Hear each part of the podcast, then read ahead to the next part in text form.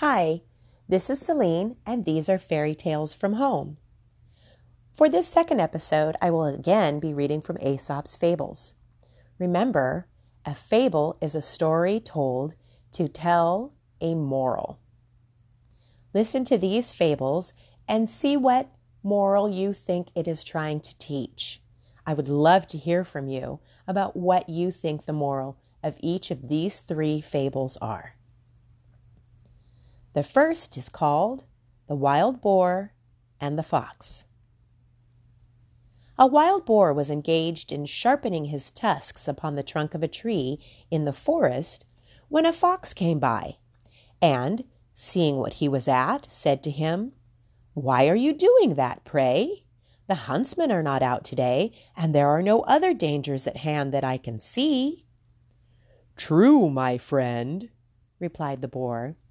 But the instant my life is in danger, I shall need to use my tusks. There'll be no time to sharpen them then.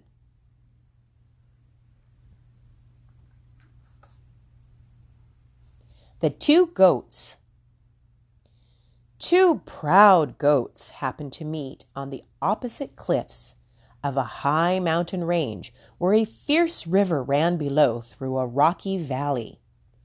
The only bridge across the chasm was a fallen tree so narrow as to frighten two mice passing each other at the same time. Both stubborn goats felt that they had the right to cross the river first. So, setting one hoof at a time upon the slender log, they found themselves head to head in the middle of the bridge. Neither goat would give way to the other, and finally they both fell headlong into the roaring waters below.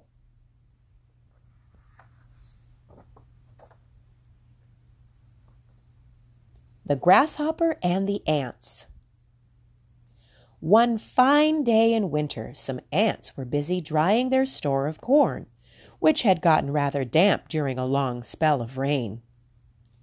Presently, up came a grasshopper and begged them to spare her a few grains. For, she said, I'm simply starving. The ants stopped work for a moment, though this was against their principles. May we ask, they said, what were you doing with yourself all last summer? Why didn't you collect a store of food for the winter? The fact is, replied the grasshopper, I was so busy singing that I hadn't the time. If you spent the summer singing, replied the ants, you can't do better than spend the winter dancing. And they went on with their work. I hope that you have enjoyed these three fables. Listen to them over and over and let me know what you think the moral of each of these three fables are. Thank you so much for listening. Bye bye.